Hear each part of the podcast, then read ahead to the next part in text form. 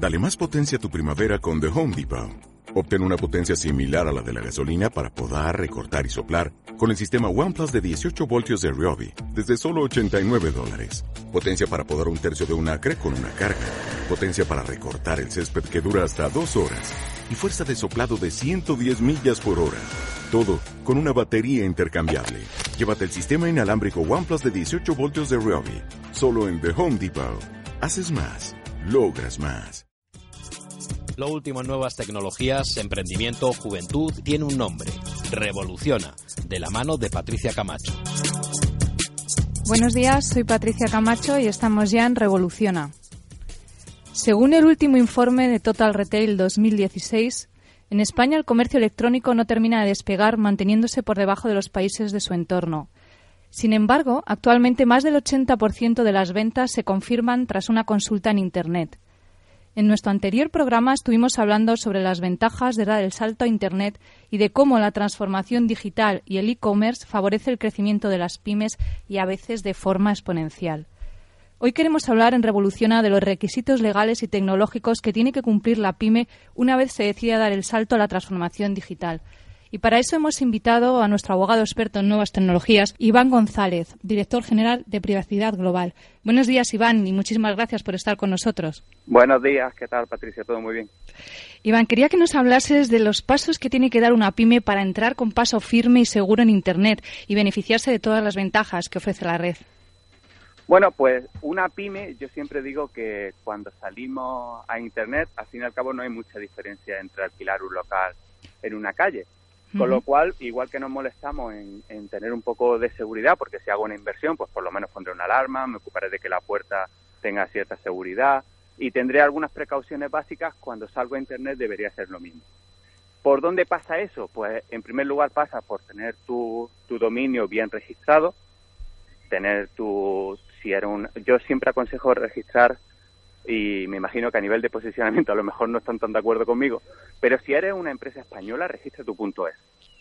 Porque ante cualquier problema es más sencillo. Vamos al ministerio, se nos aplica la normativa española, nos manejamos en el mismo idioma y es todo mucho más sencillo. Si registra un punto .com y genera algún problema, pues la cosa siempre se complica un poco. Tenemos que irnos al ICANN, tienen su propia normativa, estamos hablando de procedimientos más caros, en inglés, entonces siempre todo es un poco más complicado. Así que ese sería el primer paso, el dominio bien registrado. Y un segundo paso, hablando de la propiedad industrial, háblanos. Sí, eso sería básico, porque no sé por qué existe la concepción de que registrar una marca es muy caro y que además debe ser algo muy complicado y solo al alcance de empresas muy grandes.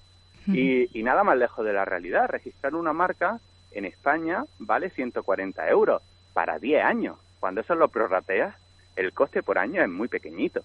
Y de esta forma no es solo que te garantice que tu nombre es tuyo y de nadie más, lo cual tiene importancia, sino que te garantiza que si hay algún problema en Internet, después vamos a poder defenderlo y vamos a poder funcionar y vamos a poder, porque muchas pymes salen como autónomos y en cambio el dominio es otro. O tienes tú la marca equivalente a ese dominio o después es muy complicado defender en Internet.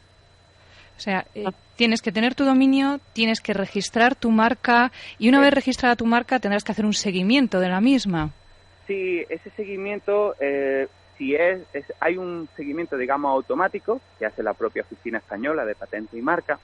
Cuando ellos detectan un parecido prácticamente idéntico a tu marca, serán ellos mismos los que te lo comuniquen al, por correo postal, por email o por fax, como tú indicaras cuando presentaste la solicitud y si te lo y si te lo ha hecho a través de un despacho especializado, pues tendrán su propio software de monitorización que ya irá mucho más allá de la Oficina Española de Patente y Marca y monitorizará, y monitorizará pues otros dominios parecidos, comentarios en blogs, páginas web, etcétera.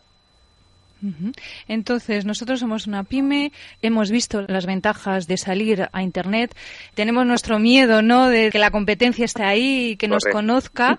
¿Y cómo nos podemos proteger, no solamente de nuestra marca, nos has dicho que hay que registrarla, sino nuestros contenidos? ¿Qué tenemos que hacer para proteger nuestros contenidos? Mira, estoy recordando ahora, a raíz de la marca, estoy recordando un caso muy conocido y que además fue, ha sido un caso muy divertido. Eh, cuando Apple llegó a México, Patricia, en México existía una pequeña empresa de telecomunicaciones que tenía su marca registrada, ya sabemos, 140 euros para 10 años, que, se, que se llamaba y se llama iPhone. Entonces, cuando Apple llegó a México, pues dijo, oye, yo voy a vender iPhone. E iPhone dijo, oye, no sé, esto es México y en México yo tengo mi marca registrada. En la misma categoría que usted, y iPhone y iPhone se confunden. Y Apple decidió interponer un procedimiento judicial, puso una demanda, claro, demanda en México, jueces mexicanos, leyes mexicana, empresa mexicana, y ganó iPhone, ganó la empresa mexicana. Y, y, el acuerdo nunca fue público, pero según, según se puede leer por Internet, eh, de cada iPhone que se vende en México hay una parte que se paga a la empresa mexicana iPhone. Mira cómo poner, tener protegida tu marca, al final ha hecho que una empresa tenga una fuente de ingreso inagotable a un coste mínimo. Creo que lo mismo pasó con Nike y Cidesport. Ya Nike no puede utilizar su marca, no lo sabe casi nadie, y solamente el logotipo, ¿no? Porque Cidesport la había registrado empresa española con anterioridad. Entonces nos aconseja registrar la marca a nivel nacional y a nivel internacional, porque no es el mismo procedimiento, o sí es el mismo. No, no es el mismo. Y cuidado con eso, porque también nos venimos a veces arriba, ¿no? En nuestro carácter. Nos ocurre estas cosas que a veces te llaman al despacho y te dicen, mira, yo quiero mi marca en todo el mundo. Y tú le contas, mira, todo el mundo me dirá, no, no, todo el mundo, porque yo no sé si el día de mañana me voy a ir. Digo, mira, todo el mundo está entre 30.000 y 50.000 euros, ¿puedes? Hombre, todo el mundo es verdad que es muy grande, porque al final las tasas van por países. Y es verdad que algunas veces es un poco más sencillo. Nosotros tenemos una marca que se llama marca comunitaria en Europa, donde por 850 euros de tasa registras todos los países que claro, en proporciones mucho más económico, porque si fuera 144 o 140 por país, pues saldría una cantidad mucho más alta. En la Unión Africana hay también esa opción. Entonces, y si no, pues cada país tiene una tasa totalmente diferente. Japón, por ejemplo, es mucho más caro que Canadá, porque cada país pone el precio que quiere. Entonces, pues ya sería ver en cada país donde uno se vaya a establecer, ir registrando en esos países. Pero no tendría sentido hacerlo a priori porque el coste que genera eh, para una pyme es una barbaridad. Claro. Entonces ya estamos en Internet, ya tenemos nuestra marca registrada que tiene un seguimiento. vamos bien, vamos bien. evidentemente, no solamente tienes que estar en Internet. De hecho, eh, hay muchas empresas que se creen que solo con tener su página web ya tienen una presencia en Internet. ¿Qué recomiendas más? ¿Qué paso más? Porque estamos hablando de costes, que es muy importante para una pyme. Y, además a mí siempre, fíjate, me gusta decirlo porque así uno va haciendo su composición del lugar. Eh, el siguiente paso sería, oye, ¿a qué te vas a dedicar? Porque si tu pyme necesita generar mucha información, o imagínate ahora hay una técnica de marketing que está de moda, que se llama inbound marketing, que se basa en marketing de contenidos, donde tienes que publicar cada X tiempo con una extensión y eso tiene un coste muy elevado para una pyme. Y si tú realizas ese esfuerzo y pasado mañana hay alguien que está sacando los contenidos de tu página web, pues me imagino que no te hará gracia. Y si alguien, tú tienes una, tú tienes una tienda online donde las fotografías son muy importantes y tienes que contratar un fotógrafo para que te lo haga, si mañana tu fotografía está por otro sitio, tampoco te hará gracia. Y si hay un vídeo, y así podríamos seguir. Entonces, en ese sistema, lo que siempre habíamos tenido para proteger no sirve. Porque nosotros lo que teníamos eran registros públicos de propiedad intelectual, donde uno, iba, pagaba una tasa y registraba algo, pero algo que no cambiaba. Yo iba, registraba un libro y el libro era así, punto o registraba una canción. Pero cuando yo necesito estar generando y registrando contenido constantemente, como sería un caso de un blog, un caso de fotografía, no sirven los registros tradicionales. Y entonces tenemos registro online, donde el más grande del mundo pues se llama Sales Creative, o uno de los más grandes, que además funciona muy bien y que, y que está aquí en España. Y en Safe Creative registramos todos los contenidos que publicamos en, en tiempo real. En tiempo real. En tiempo real. Y a un coste muy pequeñito. O sea, se lo puede permitir cualquier pyme. Se trata de un sellado, ¿no? Del tiempo. Sí, se Yo trata publico de un sellado del tiempo, eso y, es. Y soy el, el, dueño de la propiedad intelectual de lo que estoy, estoy publicando. Fan, es. Fantástico. Hablando de la propiedad intelectual, de la marca y de los miedos de las pymes, también nos estuvieron comentando en un anterior programa del miedo de que la posición, la competencia no solamente te copie, que estuvimos diciendo si te copias que eres muy bueno, no tienes que tener miedo, No, sino no. que utilice tu presencia en Internet para el tema de las calumnias e injurias que desgraciadamente en Internet eh, se expanden tanto, ¿no? Por ser una red Sí. tan amplia. Háblanos porque vosotros también sois expertos del derecho al olvido, ¿no? ¿Qué Mira. puede hacer una marca, una empresa cuando ve que se está utilizando Pues, indebidamente su nombre? Actualidad de hoy. de hecho se publicó, creo que fue anoche, muy tarde. Hay una web o un foro que era muy grande a nivel de España, tenía muchísimas visitas, que se llamaba trabajobasura.info, donde la gente a la que no había estado contenta en el lugar donde había estado trabajando, pues acababa poniendo allí auténticas barbaridades. Esa web ayer hizo un comunicado que cierra. ¿Y por qué cierra? Porque llega un momento en que parar el mar es imposible. Y si hace algo que no está bien y que no es legal, como por ejemplo permitir cualquier tipo de comentario en contra de una empresa, se puede defender la empresa y la empresa tiene su derecho al honor. Y por supuesto que eso se defiende en Internet y se lleva donde haga falta. Y se puede tardar un poco más si lo complicas, como era el caso este, donde la empresa tenía un juicio, estaba ubicada en las Bahamas. Vale, complícamelo lo que quieras, pero tarde o temprano vamos a llegar. Así que, bueno, no tienes que consentir porque llega un momento en que la gente se vuelve muy permisiva. No, pues es que no puede hacer nada. No, no, ¿cómo que no puede hacer nada? Alguien en la calle no te diría, no te diría lo que está poniendo en internet y te quedarías callado. Entonces en internet no tienes por qué consentirlo. Así que sí que hay medios de defensa, tanto para la empresa como para las personas. Pero, por ejemplo, ¿cuál es el camino más corto para llegar a Google? Porque muchas empresas se desesperan porque dicen, estamos intentando que quiten esos comentarios indebidos eh, que sabemos que vienen además de la competencia o, como tú dices, de un empleado. Google, Google creó un formulario de derecho al olvido, solo lo se puede utilizar para temas de personas físicas, no nos serviría para empresas, a raíz de la sentencia famosa del Tribunal de Justicia que reconocía el tema de derecho al olvido, o una parte, porque aquella sentencia tampoco fue tan amplia como se hace creer, y creó un formulario. El formulario eh, yo lo he podido, yo lo complemento al mes al menos 200 veces. Si te digo la probabilidad de que me contesten diciéndome ok, es pocas, muy pocas, porque está creado para lo que está creado y tiene tres respuestas automáticas que le ponga lo que le ponga, está seguro que lo he probado. Yo relleno un, el formulario poniendo JJJJJJ y me contestan una de las tres automáticas. Mm. Y dice, ¿esta información afecta a su relevancia pública? Entonces, claro, es que JJJ me afecta seguro a mi relevancia pública. y tienen tres contestaciones típicas que ya dan, bueno, ya es que las prevés. Además, eh, le dice al cliente, mira, voy a hacer adivino, verás cómo van a contestar esto. ¿Y cómo lo saben? No sé, me lo veo venir.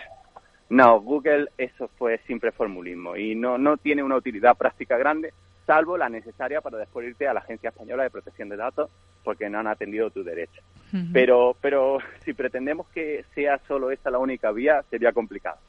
Entonces, ¿qué vía recomiendas? El formulario está en la página web, ¿no? De, el formulario está muy fácil de acceder en la página web de Google, sí. Y igual que hay otras páginas donde tú complementas los formularios que tienen y funcionan bien, de hecho, por ejemplo, ahora estoy acordándome de una que funciona muy bien, que tampoco está mal decirlo, para una que funciona muy bien, que es el foro de en femenino. Sí. El foro de en femenino, al que yo he tenido que acudir muchas veces, porque hay gente que lo utiliza para otras cosas que no tienen nada que ver con lo que es ese foro, funciona muy bien, te responde muy rápido, elimina la información si tú eres capaz de demostrarle que eso no, no, no es legal y lo hacen muy rápido. En Google no funciona así. Lo que pasa es que no nos queda remedio. Si queremos irnos a la agencia española, pues primero tienes que intentar haber ejercido el derecho de cancelación ante Google y después pues se va a la agencia y dice, mire usted, no lo han atendido. Y la, agencia dirá, pues sí, que lo veía venir yo eso. Ya, entonces, ¿dónde se encuentra el formulario? Entramos en google.es.com, dependiendo del país. Simplemente con que en el mismo Google ponga ejercer derecho de cancelación, ya te va a salir los diferentes modelos derecho de cancelación. Derecho de cancelación, para Eso, y tiene diferentes formularios. Tiene este, que crearon a raíz de esta sentencia, tiene uno para cuando quieres notificarle alguna resolución judicial. Mira, Google, he tenido una sentencia que me da la razón, con lo cual hay que llevar a la práctica y hay que desindexar esta información. Pues tiene un formulario para eso. Que serán más rápidos, ¿no? Si ya tienes la sentencia judicial. ahí no hay problema, porque claro, ya le están mandando una resolución judicial, solo faltaría. Ahí ya no hay problema. Pero también tienen otro, por ejemplo, para temas de copyright, donde funciona, ese sí funciona bien, si la demuestra muy usted, esto tiene copyright, aquí está mi aquí está mi copyright, yo soy el autor, está en un sitio donde yo no he dado autorización, entonces ahí sí funciona mejor, tiene otro para YouTube, tienen varios, tienen varios, pero de, esos varios, el que menos tasa de, probabilidad tiene de que funcione es este de derecho al olvido. Entonces, intentamos el derecho que tenemos de cancelación. Sí, porque no nos queda remedio. Vamos a la Agencia Española de Protección de Datos y allí ya directamente se encargan ellos de poner en marcha el procedimiento, ¿no? Para... Con un 85% de resultado favorable para la persona que se queja. O sea, ahí, fíjate, le hemos dado la vuelta a la probabilidad.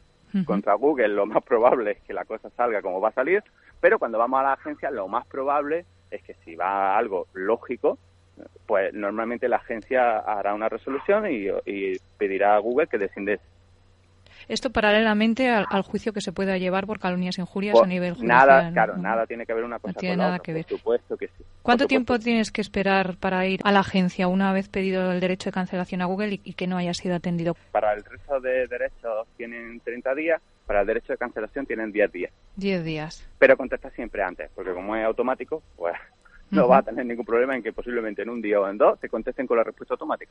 Y con la respuesta automática te vas a la agencia directamente a decir esto no nos vale, tenemos... su DNI, adjunta el modelo que la propia agencia tiene, tanto si lo quieres presentar online como, como si lo quieres presentar en papel, porque el problema del formulario online que tiene la agencia española para presentar este tipo de cosas es que los caracteres están limitados. O sea, si tienes que explicar mucho, no cabe.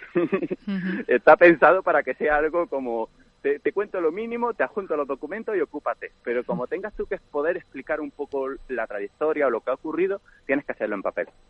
Pero estamos hablando del derecho al olvido es para las personas físicas y, para las empresas. No, para las empresas la vía de la agencia española, pues ya evidentemente no la tenemos. Ahí tenemos o la demanda de derecho al honor juzgado o tenemos otra vía que nosotros cada vez estamos utilizando más, que es irnos a los registradores.